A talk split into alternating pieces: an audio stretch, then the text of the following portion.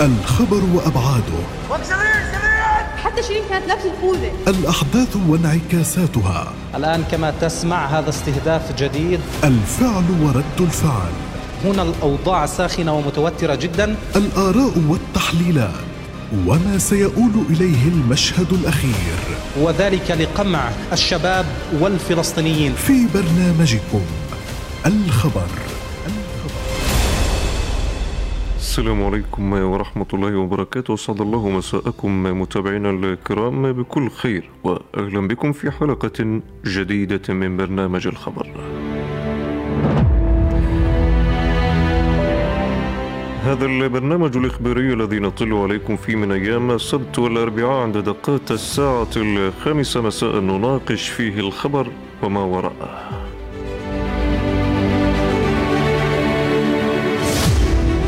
وفي الخبر اليوم نناقش. اعتداء الاحتلال على أسيرات الدامون يستنفر الأسرى في السجون والمقاومة في الميدان.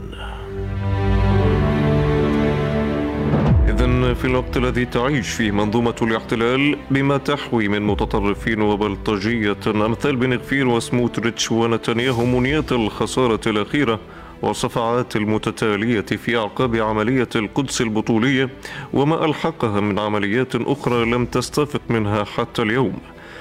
تلفت اليوم وتحرف سلوكها المنحرف والمتطرف كعهدها لتلقي ببلطجيتها وأمراض عنصريتها على الأسرى والأسيرات. تفاصيل الخبر المناقش لليوم تعتدي قوات القمع التابعة لإدارة سجون الاحتلال على الأسيرات في الدامون بالضرب وإطلاق الغاز المسيل للدموع والكلاب البوليسية وسط حالة توتر كبيرة تشهدها المعتقلات. وأشارت أيضا الحركة الأسيرة أو المؤسسات المعنية بالأسرة إلى أن قوات القمع وإدارة سجون الاحتلال أقدمت على عزل ممثلة الأسيرات ياسمين شعبان والاعتداء عليها وحولت غرف الأسيرات إلى زنازين بعد سحب المقتنيات المتواجدة داخل الغرف. اعتداء وحشي أثار موجة استنفار الحركة الأسيرة التي باشرت سريعا بخطواتها التصعيدية في السجون وعلى ذات الطريق أبرقت المقاومة الفلسطينية رسالة بالنار بأن المساس بالأسرى يعني لعب بالنار فأمام مواجهة الكف والمخرز أمام إرادة القوة وقوة الإرادة؟ نسلط الضوء على التداعيات والانعكاسات ونروي التفاصيل. فعن حرب الاحتلال على الأسرى والأسيرات في ضوء عمليات المصرى سيكون الحديث للخبر اليوم. صرخة أسيرات الدمون أمام مسامع العالم. وبلطجية بن غفير واندفاعه صوب تصعيد الميدان إلى أين سيكون المصب في الختام. أيضا رسالة المقاومة وشرارة النار وموقف القيادة برام الله ورسالتها كيف بدت في ضوء زيارة أمريكية وسعار إسرائيلي. عن كل هذا وأكثر نتحدث اليوم ونتناقش في برنامج الخبر مع ضيوف الخبر لليوم. أهلا بكم مساء الخير. والضيوف الخبر السيد منتصر الناعوق المتحدث باسم وزارة الأسرى والمحررين بغزة. أهلا وسهلا حياك الله وتحية لك وللمستمعين الكرام. حياكم الله سيد منتصر اذا هجمة شرسة على الأسرى وأسيرات الدامون على وجه التحديد. في البداية ما الذي يجري بالتفصيل؟ أين وكيف بدأت الأمور تتصاعد حتى يعني وصلت هذا الحد من المساس الخطير بالاسيرات في الدامون؟ بسم الله الرحمن الرحيم، لا شك أن الأسرى داخل سجون الاحتلال وقضيتهم عموما كانت هدفا وفي بؤرة الاستهداف للاحتلال الصهيوني ولكل الحكومات المتعاقبة. ولكن نحن اليوم أمام حكومة فاشية متطرفة يقود وزارة الأمن القومي فيها أو ما يعرف ما يسمى بوزارة الأمن القومي شخص متطرف اسمه بن غفير وضع قضية الأسرى والأسرى داخل السجون هدفا له قبل توليه هذه المنصب هذا المنصب بمواقفه العدائية تجاه الأسرى. اليوم نتحدث عن هجمة غير مسبوقة ومسعورة يتعرض لها الأسرى داخل سجون الاحتلال. ومخطط كامل ومتكامل أقره بن غفير وأسقطه على إدارة سجون الاحتلال للتنفيذ بشكل مباشر. وهذا المخطط من هدفه أن يحول الأسرى داخل سجون الاحتلال أو حياة الأسرى داخل سجون الاحتلال إلى قبور وإلى حياة بدائية. منذ يوم الجمعة الماضية وصباح السبت الماضي والأوضاع داخل سجون الاحتلال تشهد حالة من التوتر والغليان الكبير جدا. الاحتلال الصهيوني اعتدى على الأسرى في سجن مجدو وسجن عوفر وسجن النقب. وقام بسحب الأجهزة الكهربائية من سجن النقب وتحديدا قسمي 26 و 27 وقطع عنهم المياه الساخنة وأوقف الكنتينة أوقف الكنتينة يعني أنه أوقف إدخال الطعام الذي يطبخه الأسرى داخل غرفهم وبالتالي آه، حول هذه الأقسام إلى أقسام عزل. آه، الأمر امتد ووصل إلى الأسيرات داخل سجن الدامون. أيا كان مبرر الاحتلال من هذه الهجمة هو يقول أن الأسرى احتفلوا بعملية القدس البطولية للشهيد خير علقم ونحن نقول أن من حق الأسرى أن يفخروا وأن يحتفلوا بمثل هذه العمليات لأنهم كانوا السباقين إليها ولأنهم كان لهم الفضل في أن تكون هذه العمليات وأن يكون هذا الجيل الذي يدافع عن هؤلاء الأسرى ويدافع عن حقوقهم وعن كرامتهم وعن كل وعن حرية شعبنا الفلسطيني بكل آه، أشكالها وألوانها. وبالتالي آه، امتد هذا الأمر إلى أن يصل الأسيرات الفلسطينيات اعتدى على الأسيرات بشكل وحشي يوم أمس صباحا وعزل الأسيرة ياسمين شعبان وحول غرف الأقصى إلى زنز... الأسر الأسيرات إلى آه، زنازين من خلال سحب الأجهزة الكهربائية أيضا ومنع آه، الزيارات عنهن لمدة شهر كامل والكنتينة والاتصالات. وبالتالي عزل الأسيرات عن العالم الخارجي. الحركة الأسيرة مارست آه، ضغوطا كبيرة على إدارة سجون الاحتلال وتحديدا في سجن النقب حيث قاموا بحل التنظيمات والهياكل التنظيمية وطالبوا بأن يجروا اتصالا عاجلا بالأسيرات للوقوف على وضعهن الصحي. اليوم ظهرا سمحت إدارة السجون تحت هذا الضغط للأسرى الاتصال بالأسيرات وتحديدا بالأسيرة مرح بكير وهي ممثلة الأسيرات في سجن الدامون وأطلعتهم على تفاصيل ما جرى بالتحديد داخل سجن الدامون، نحن نقول أن الاحتلال لا يحتاج لأي مبررات حتى يشن هجومه على الأسرى، الهجمة دائمة ومتواصلة منذ سنوات. وهذه المرة هي الأعنف والأشد خطورة حيث أن هناك التطرف لدى الاحتلال والشخص الذي يقود هذه الحملة. هو شخص متطرف ومعروف. بعدوانيته نعم. ومواقفه العدائية تجاه الأسرى.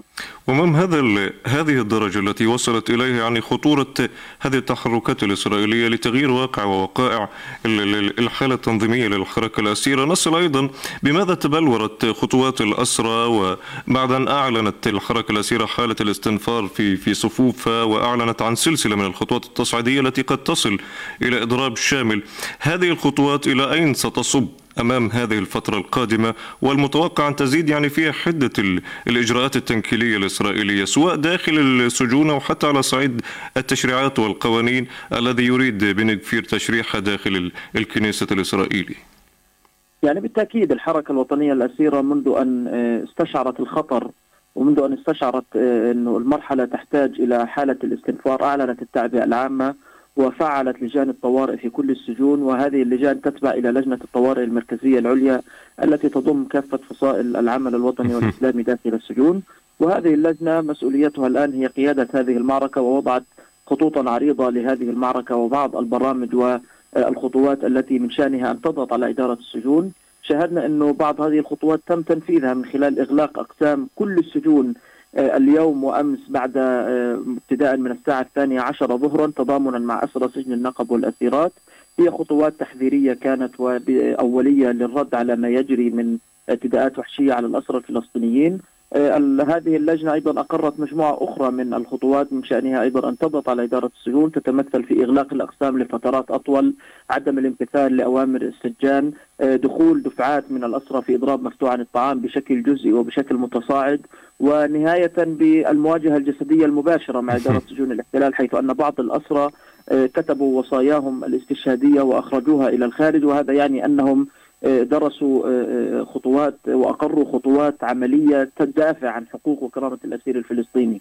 بن غفير تجاوز موضوع الحرب داخل السجون واليوم يسعى إلى سن وتشريع قوانين جديدة أبرز هذه القوانين هو قانون الإعدام بحق الأسرى الفلسطينيين، قانون الترحيل وسحب المواطنة والجنسية والهويات من أسرى الداخل والقدس وهذا من شأنه أن يفتح الباب أمام مزيد من القوانين الخطيرة أيضا بحق كل أبناء شعبنا الفلسطيني من حقه أيضا أن, أن, أن, أن يفتح الباب مواربا أمام عمليات الترحيل والهجرة القسرية لأبناء شعبنا وخاصة الأسرى المحررين ومن حق من شأنه أيضا أن يرحل هؤلاء الأسرى ربما إلى خارج الوطن وخاصة الذين يحملون جنسيات خارجية. هكذا ينص عليه القانون الذي يتبناه بن غفير والذي ينوي طرحه في الأيام المقبلة. وربما يعني كان هناك قراءة أولى للكنيسة بقانون موضوع الترحيل وسحب الهويات.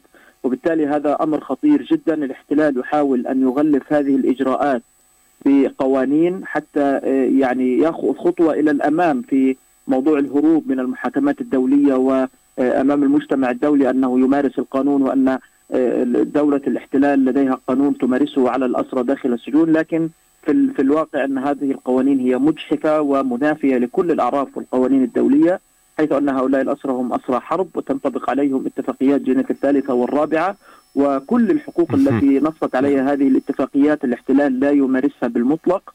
وادعاء بن غفير المتكرر والمتلاحق بأن الأسرى يعيشون في رفاهية وأن الأسرى يعيشون في فنادق هو لتضليل الرأي العام وتضليل المجتمع الدولي وهو افتراء وكذب وإلا فعليه أن يجيب عن أسئلة مشروعة عن 233 أسيرا شهيدا قضوا داخل سجون الاحتلال. من بينهم ما يقارب 75 أسير استشهدوا بسبب سياسة الإهمال الطبي. هل هؤلاء يعيشون في رفاهية؟ هل يتلقى الأسرى المرضى داخل السجون الرعاية الطبية اللازمة لهم. هل شخص الأسير وليد دقة بشكل مناسب حتى يتم تشخيصه مرتين بشكل خاطئ من قبل أطباء غير مختصين؟ هل تتوافر لدى الأسرى إمكانيات العلاج والدواء بشكل متاح وبما هو يعني بما يضمن الرعاية الطبية الكاملة لهم حسب ما نصت عليه القوانين الدولية؟ هل يتلقى الأسرى داخل السجون زيارات منتظمة لأهاليهم وفق القانون الدولي والقانون الدولي الإنساني؟ هل استمرار الاعتقال الإداري بهذه الوتيرة؟ ونحن نتحدث عن أكثر من 850 معتقل إداري اليوم داخل سجون الاحتلال. هل هؤلاء لديهم أي تهمة؟ هل يستطيع بن غفير إثبات تهمة واحدة على هؤلاء وبالتالي والكثير من السياسات والكثير من الإجراءات تنطلق أيضا تندرج تحت هذه البنود. وبالتالي استخدام مصطلحات الرفاهية والفنادق في في في في في موضوع الاسرى من قبل هذا المتطرف هو لتبرير هذه الجرائم التي ترتكب وتبرير ولتمرير هذه القوانين بحق الاسرى نعم. الفلسطينيين وهذا ما يشعرنا بخطورة المرحلة بشكل كبير جدا في هذه الآونة. لربما سيد منتصر بحديثك عن بن غفير يعني القارئ والناظر لسلوك بن غفير سواء قبل يعني دخول الحكومة أو بعد دخول الحكومة الإسرائيلية المتطرفة باليمين الخالص. دائما ما أنظروا بشأن واقع الأسرة تتجه صوب تفتيت الحالة التنظيمية بعثرة أي قرارات وخطوات منظمة قد يعني تشرحها الحركة الأسيرة داخل السجون. اليوم بن غفير لربما يرتئي في حركة التنقلات الأخيرة إيه، والعزل والإنهاك اليومي من اقتحامات وسحب مقتنيات وسحل وتحقيق وتحقيق عفوا من شأنه أن يعني أن ينهك هذه الحالة التنظيمية للحركة الأسيرة ويشتت صفوفها. بن غفير يعني كما تفضلت يحاول أن يعني يجعل الأسير أسير داخل حتى السجن. يعزل الأسير كما يعزل عن الحياة الطبيعية يريد عزله عن الحياة الاعتقالية وعن باقي المعتقلين من زملائه. هذه الخطوات بحكم الأمر الواقع وبحكم واقع السجون هل بإمكانها أن تجعل القرار التنظيمي للحركة الأسيرة أمام مهب التشتت؟ أم أن الصفعة التي مني بها بن غفير قبل أيام في ميدان القدس سينال قدرها أمام معركته مع الأسرى؟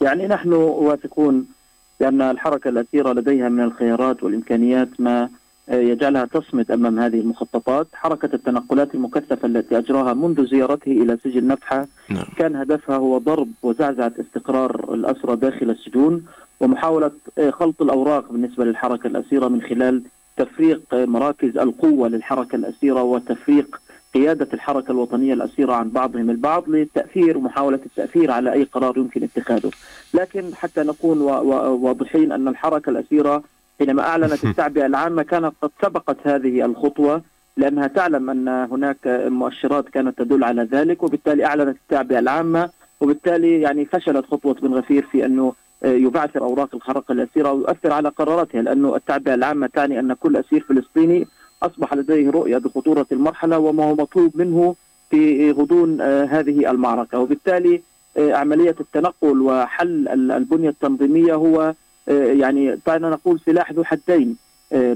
تفكيك البنية التنظيمية من شأنه أيضا أن يضغط على إدارة سجون الاحتلال لأن عليها أن تتعامل مع الأسرى كأفراد. وهذا ما يرهق إدارة سجون الاحتلال بشكل كبير جدا.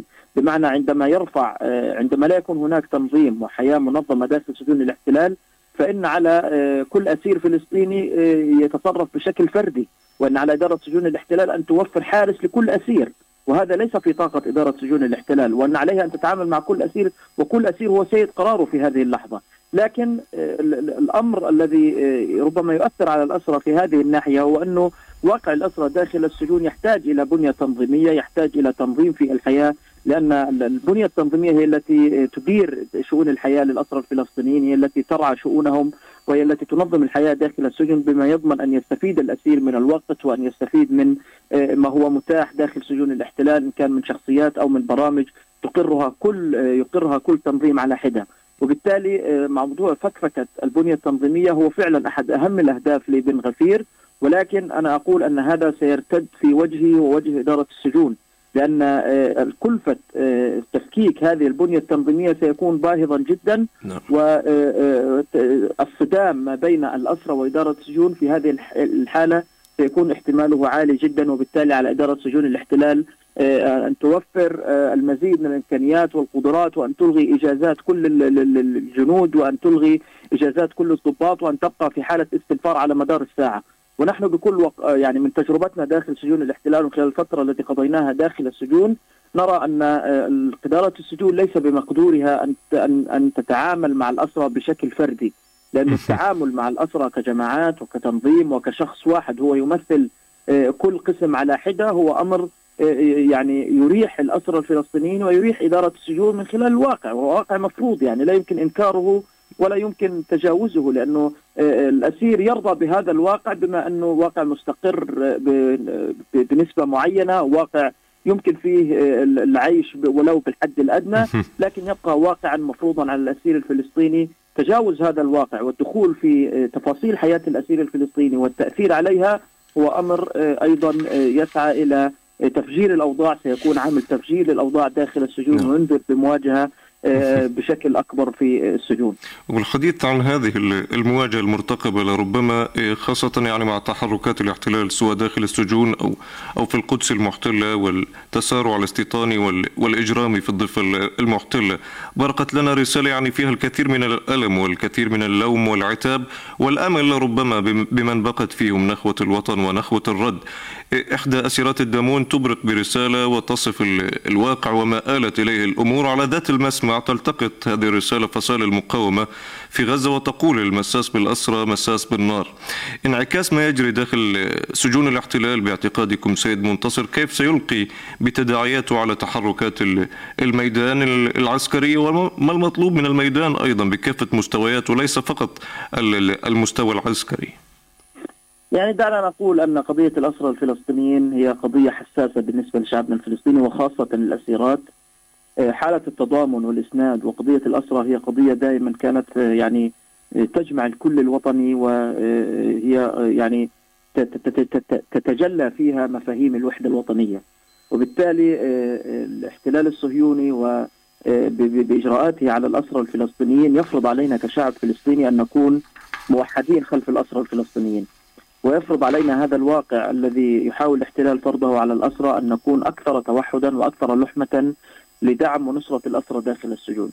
بالتأكيد لا يمكن فصل ما يجري داخل السجون عن خارجه ونحن نحذر دائما من أن التداعيات ستطال وستتجاوز أسوار السجون إلى الخارج. وأنا أتحدث إليك الآن قاموا بسحب أجهزة التلفاز من أسرى سجن عوفر الموقوفين من الأسرى الموقوفين في سجن عوفر أوقفوا أجهزة التلفاز عنهم. وبالتالي هذا يعني إجراء إضافي يساهم في توتر الأوضاع من جديد ويساهم في تفجير الأوضاع مجددا. وبالتالي لا يمكن فصل أي ساحة السجون ومعركة السجون عن الخارج.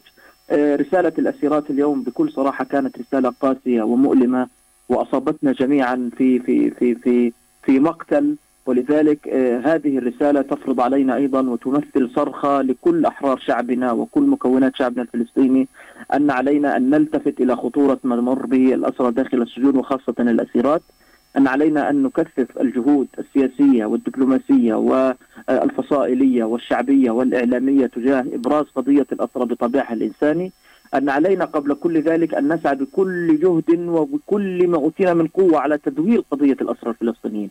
وهذا هو الأهم أن يستشعر المجتمع الدولي خطورة المرحلة وخطورة الانتهاكات التي يمر بها الأسرى يعني نحن دائما نعم. نقول أن المؤسسات الدولية مقصرة ويعني لا تتجاوب ولديها كثير من ما يطغى على قضية الأسرى الفلسطينيين إلا أننا لا نكل ولا نمل من طرق كل الجدران ومن طرق كل الأبواب. ومن آه، يعني آه، التوجه بكل ما نملك وحتى ولو برسائل مكتوبة إلى هذه المؤسسات حتى نجبرها في نهاية المطاف على أن تلتفت إلى دورها الأساسي وأن تفرض على الاحتلال أن يلتزم بالقوانين الدولية فيما يخص قضية الأسرى الفلسطينيين لذلك آه، رسالة الأسرى اليوم كانت موجهة إلى المقاومة الفلسطينية ونحن نعلم جميعا أن المقاومة الفلسطينية باتت هي الملاذ الأخير والخيار الأوحد لدى الأسرى داخل سجون الاحتلال في تحريرهم وكسر قيودهم. ورسائل المقاومة الأخيرة للاحتلال من خلال آه، يعني قضية الجنود الأسرى في قطاع غزة كانت تثبت أن قضية الأسرى حاضرة على طاولة المقاومة وأن المقاومة تستغل كل فرصة وكل مناسبة لأن آه، آه، تفعل هذه القضية وتحرك هذه المي- المياه الراكدة في هذه القضية. ولكن يعني دعنا نقول أننا أن- أمام احتلال همجي وإرهابي وعنصري تعامل مع الأسرى كأنهم يعني بشكل غير إنساني وغير أخلاقي وبالتالي نحن آه، أمام مرحلة خطيرة ورسالة الأسيرات اليوم تثبت مجددا أن آه، العمل الذي يجب علينا القيام به هو أكثر بكثير مما نقوم به وأن علينا أن نضاعف هذا الجهود هذه الجهود وهذا العمل حتى آه، يعني لا أحد يستصغر ولا آه، يعني آه، ينال من أي عمل كان صغير أو كبير. حتى الوقفة التي تنظم أمام أي مؤسسة دولية يجب أن تكون المشاركة. فيها واسعة لأنه إذا لم تنعكس هذه الأمور بشكل عملي على الأسير الفلسطيني فإنها على الأقل تنعكس بشكل معنوي وبشكل نفسي أن هناك شعب يقف خلف قضية الأسرة وهناك شعب نعم. يساند ويدعم قضية الأسرة بكل الأوقات والأزمان ومهما كانت الظروف التي تحيط بشعبنا الفلسطيني فإنه قادر على مواجهة الاحتلال وقادر على أن ينتصر للأسرى وأمر آخر مهم هو أن الاحتلال عندما فشل في ساحات الضفة الغربية والقدس وأمام ال- ال- ال- المواجهة الشاملة مع الاحتلال في هذه الساحات فإنه لجأ إلى الساحة التي يعتقد أنها الشريحة الأضعف وهي ساحة الأسرى وهو يريد بذلك أن يرسل رسالة إلى المجتمع الصهيوني أنه لا زال يسيطر وهو يستخدم أيضا قضية الأسرى الفلسطينيين كمر... كقضية إيه، إيه، يعني تأييد من قبل المجتمع الصهيوني ويعتقد أنه السيطرة على الأسرى يمكن أن تكسب الأحزاب الصهيونية المزيد من الأصوات حتى في الانتخابات. شاهدنا كيف أنه قبل كل انتخابات نعم. لدى الاحتلال يكون هناك هجمة على الأسرى الفلسطينيين. ولذلك آه، آه، اليوم الاحتلال يحاول أن ينقل المعركة إلى ساحة أخرى للفت أنظار المجتمع الصهيوني عن الفشل الذريع الذي مني هذه الاحتلال في ساحات الضفة الغربية والقدس. شكرا لك السيد منتصر. النعوق المتحدث باسم وزارة الأسرى والمحررين بغزة على هذا الحديث. إذا بالحديث عن رسالة إحدى الأسيرات من الدمون وهذه الرسالة التي فيها الكثير من الألم والكثير من العتاب والكثير من اللوم إيه، على مسمع ومسامع عالم بات صامتا على كافة ال- ال- الأصعدة وأمام هذه الجرائم المتواصلة إيه، أمام الأسرى في ضد الأسرى في سجون ال- الاحتلال وهذه العنجهية وهذه هذه التطرف والاندفاع ال- الإسرائيلي صوب التنكيل بال- بالأسرى وتجاوز كل الخطوط الحمراء تجاه أسيرات الدمون ت- تبرق لنا هذه الأسيرة بهذه الرسالة إيه، لتكون يعني كما قال إيه، ووصف السيد منتصر النعوق أصابت ال- ال- الجميع في مقتل نعم. إذا لازلنا على تواصل في حلقة ال- ال- الخبر وينضم إلينا السيد ياسر مزر ممثل حركة الجهاد الإسلامي في لجنة الأسرى للقوى الوطنية والإسلامية. أهلا بك ومساء الخير سيد ياسر. حياك الله أهلا وسهلا.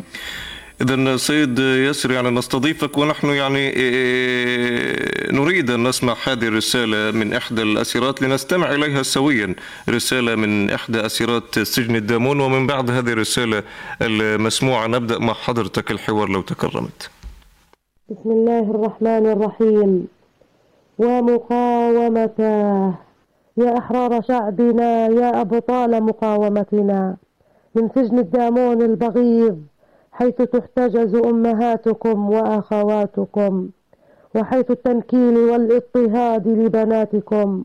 نرسل صرختنا هذه لكل من يردد خيت تحريرك همي أين عزائمكم؟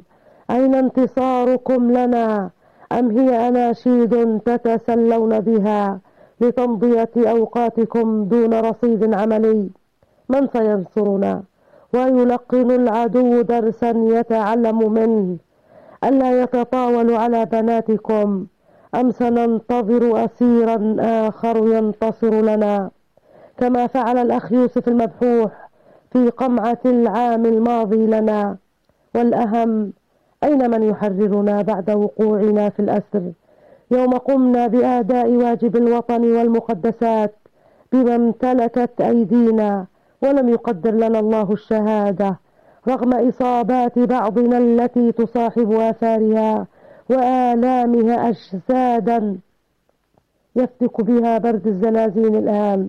هذه صرختنا نعليها فهل سنجد من ينصرنا؟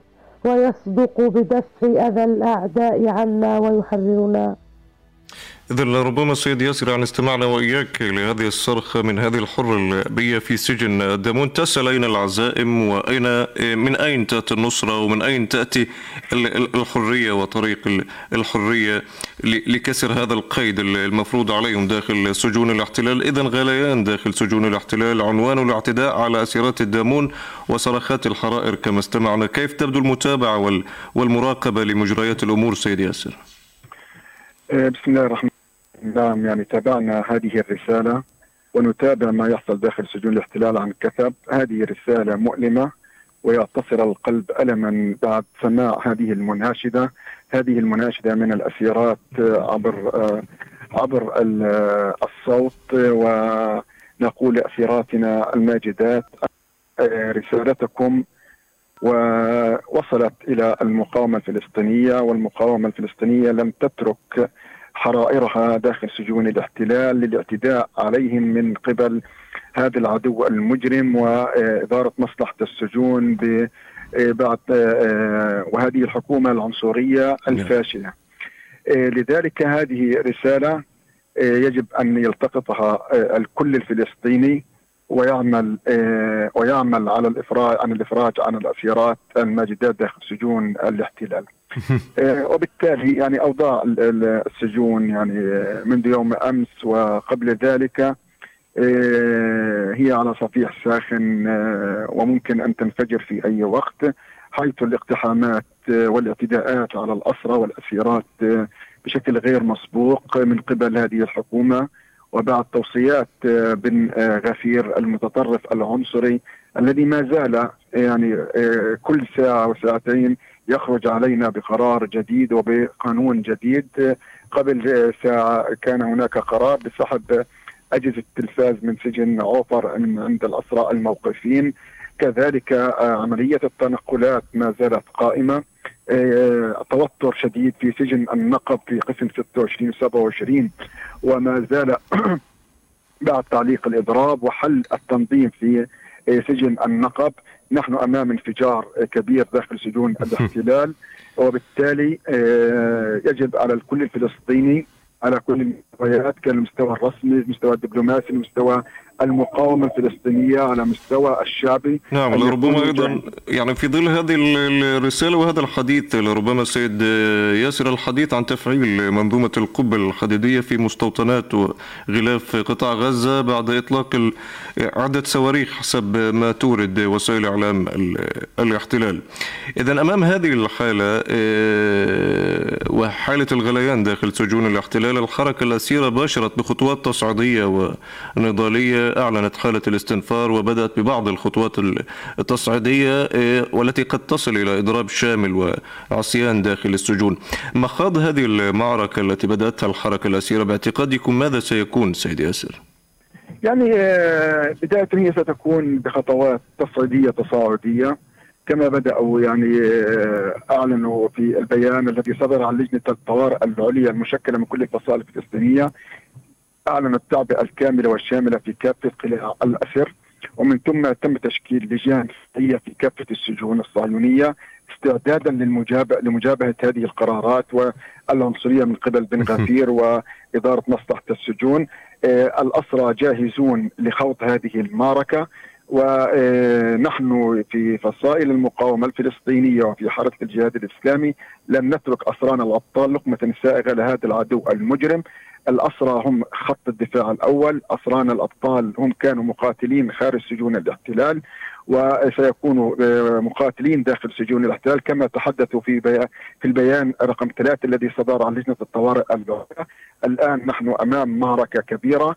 يجب أن آه، نتوحد وبشكل آه، كبير في غزة والضفة والقدس وأراضي 48 والشتات هذه معركة الكل الفلسطيني. لا لا أحد يستطيع أن يقول ليس لي علاقة فيما يحصل داخل سجون الاحتلال. هؤلاء الأسرى هم دافعوا عنا وعن شرفنا وعن كرامتنا وعن كرامة وشرف الأمة العربية والإسلامية. لذلك آه، يعني آه، معركة وحدة الساحات التي خاضتها يعني سرايا القدس وحركة الجهاد الإسلامي وفصائل المقاومة الفلسطينية خاضتها من أجل الأسرى من أجل بسام السعدي ومن أجل آه، من أجل بسام السعدي بعدما تم الاعتداء عليه اليوم من جديد فصائل المقاومة سترد على الاعتداءات نعم. التي حصلت على الأسيرات وعلى الأسرى داخل سجون الاحتلال ولم تقف مكتوكة نعم. وامام صوت البارود الذي يداول ربما الآن في سماء مستوطنات غلاف قطاع غزة بالأمس كان هناك أيضا كلمة موحدة للفصائل أبرقت برسالة من نار مفادها المساس بالأسرى يعني لعب بالنار وإشعال للميدان وبالتأكيد كما نعلم والجميع يعلم دائما ما تكون قضية الأسرى والمسرى محرك لكل الساحات ومحرك للميدان. السؤال هنا هل سيكون هذا العام هو عام من أجل الأسرى في ظل كل الخطط المراد تشريحها إسرائيليا كتنفيذ الإعدام وسحب الجنسيات والطرد والتنكيل اليومي والضرب والسحل بحق الأسرى يوميا. نعم يعني كما تحدثت يعني آه، هذا العام عام سيكون عام الأسرة وسيكون آه، سيكون الأكثر دموية على الأسرة داخل سجون الاحتلال. لذلك لذلك ممكن أن يكون هناك انتفاضة كبيرة من داخل سجون الاحتلال تمتد إلى خارج سجون الاحتلال. يعني قضية الأسرى أخي العزيز هي قضية إجماع بين جميع أبناء شعبنا الفلسطيني وفصائله. لذلك نحن أمام آه، مرحلة آه، مرحلة غاية الصعوبة وهجمة غير مسبوقة على أسرانا الأبطال. ونحن لن نترك أسرانا وسنبقى نحن الجدار المنيع والحصين لكل أسرانا داخل سجون الاحتلال. عندما تحدثنا عن 2022 أنه كان عام الأسوأ على الأسرى أنا أقول عام 2023 سيكون الأسوأ والأكثر دموية على الأسرى داخل سجون الاحتلال. لذلك واجب أن يكون لدينا استراتيجية موحدة للدفاع عن آه، أسران الأبطال داخل نعم. سجون آه، الاحتلال. وأخيرا أمام هذه التوقعات يعني الصعبة التي توحي بأننا يعني مقبلون على مرحلة جدا صعبة أمام هذه الحكومة المتطرفة والمتهورة جدا في خطواتها سواء على صعيد الأسرى وحتى على صعيد كافة الجبهات الفلسطينية. نسأل عن باقي المستويات كيف يعني ترقبون التحركات الرسمية وتحركات القيادة الفلسطينية برام الله وتحركاتها الدبلوماسية أمام المؤسسات الدولية والمسؤولة بهذا الشق وبهذه القضية. الشديد حتى هذه اللحظة لم يتحرك المستوى الرسمي ولم تتحرك الدبلوماسية الفلسطينية. عندما نتحدث عن الدبلوماسية الفلسطينية نتحدث عن آه، ما يقارب 180 سفارة في على مستوى العالم. لم تتحدث عن الانتهاكات بحق أسرانا ولا عن الهجمة الشرسة التي يعني آه، التي تواجه أسران الأبطال داخل سجون الاحتلال. واجب اليوم على الكل أن يتحرك لا عذر لأحد أن يقف صامت والا يتحرك قضية الاسرى لولا الاسرى الأبطال لما شاهدنا آه، آه، هناك سلطة وطنية وهناك فصائل وهناك قيادات للشعب الفلسطيني. هؤلاء من صنعوا القيادات وهؤلاء من صنعوا السلطة الوطنية. لذلك واجب على الكل أن يتحرك من أجل اسرانا الأبطال داخل سجون الاحتلال، نحن نمتلك 180 سفارة يجب أن نعم. يكونوا هذه السفارات جميعها تتحدث عن آه، عن الانتهاكات بحق أسرانا وعن آه، آلام وعذابات أسرانا أسرانا داخل سجون الاحتلال. سيد ياسر مزر ممثل حركة الجهاد الإسلامي في لجنة الأسرى للقوى الوطنية والإسلامية شكرا جزيلا لك على هذا الحديث. اذا وبالحديث عن تداعيات ومآلات الأمور ومآلات هذا التصعيد الخطير في سجون الاحتلال وتجاوز كل الخطوط الحمراء بالمساس بأسيرات سجن الدامون. إذا على ما يبدو تبدأ التحركات وتبدأ الرسائل الآن في الميدان حيث يقول المتحدث باسم جيش الاحتلال تم تفعيل إنذار في مدينة زدروت وغلاف غزة والتفاصيل قيد الفحص والحديث عن سماع ضوي انفجارات ناجمة عن إطلاق القبة الحديدية لصواريخ تصدي لبعض الصواريخ والمقذوفات الصاروخية التي أطلقت من قطاع غزة كما تزعم وتقول القناة الرابع عشر العبرية.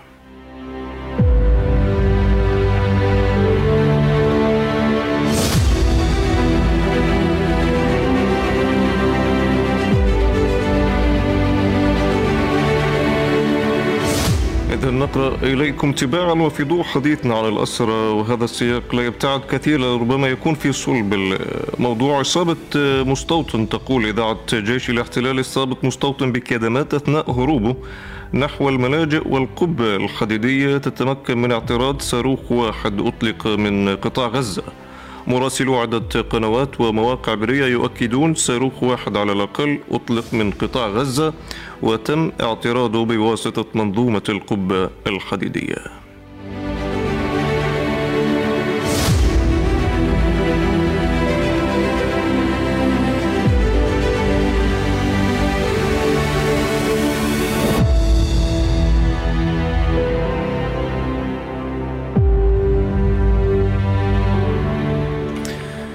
إذا أمام هذه المتابعة المستمرة والمتواصلة منذ بدء هذه الهجمة الإسرائيلية على سجون الاحتلال وكل التوقعات وكل المآلات تقول أن المواجهة المفتوحة والشاملة قادمة لا محال على كافة الجبهات الفلسطينية وعلى كافة الأصعد سواء كانت في مدينة القدس أو سجون الاحتلال أو الضفة أو غزة ولا يمكن لحكومة الاحتلال مهما بلغت من التطرف والإجرام والدموية والقوى الباطشة أن تنفرد بجبهة على حساب صمت وسكوت باقي الجبهات الفلسطينية.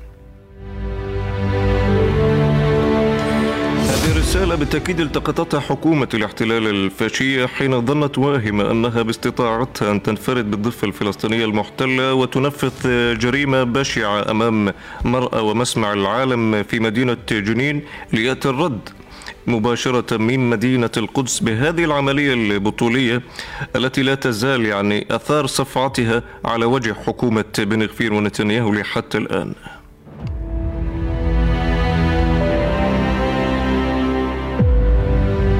وعلى وقع ما جرى ويجري لحتى اللحظة في سجون الاحتلال ربما غزة تقول اليوم هذه الكلمة وتبرق بهذه الرسالة إيه، كباقي جبهات فلسطين في فلسطين عفوا التي هي على أهبة الاستعداد للتصدي لكل الجرم الإسرائيلي الممارس. بالتأكيد سنبقى وإياكم على متابعة وتغطية في حال جد أي جديد لكن آه، لحين ذاك ولحين أي جديد بالتأكيد وصلنا إلى ختام هذه الحلقة من برنامج الخبر وبهذه التفاصيل والقراءة يكون الخبر قد اكتمل لهذا اليوم. أشكر لكم المتابعة وإلى اللقاء. الخبر وأبعاده. حتى شيرين كانت لابسه الخوذه الأحداث وانعكاساتها. الآن كما تسمع هذا استهداف جديد. الفعل ورد الفعل. هنا الأوضاع ساخنة ومتوترة جدا. الآراء والتحليلات. وما سيؤول إليه المشهد الأخير. وذلك لقمع الشباب والفلسطينيين. في برنامجكم الخبر. الخبر.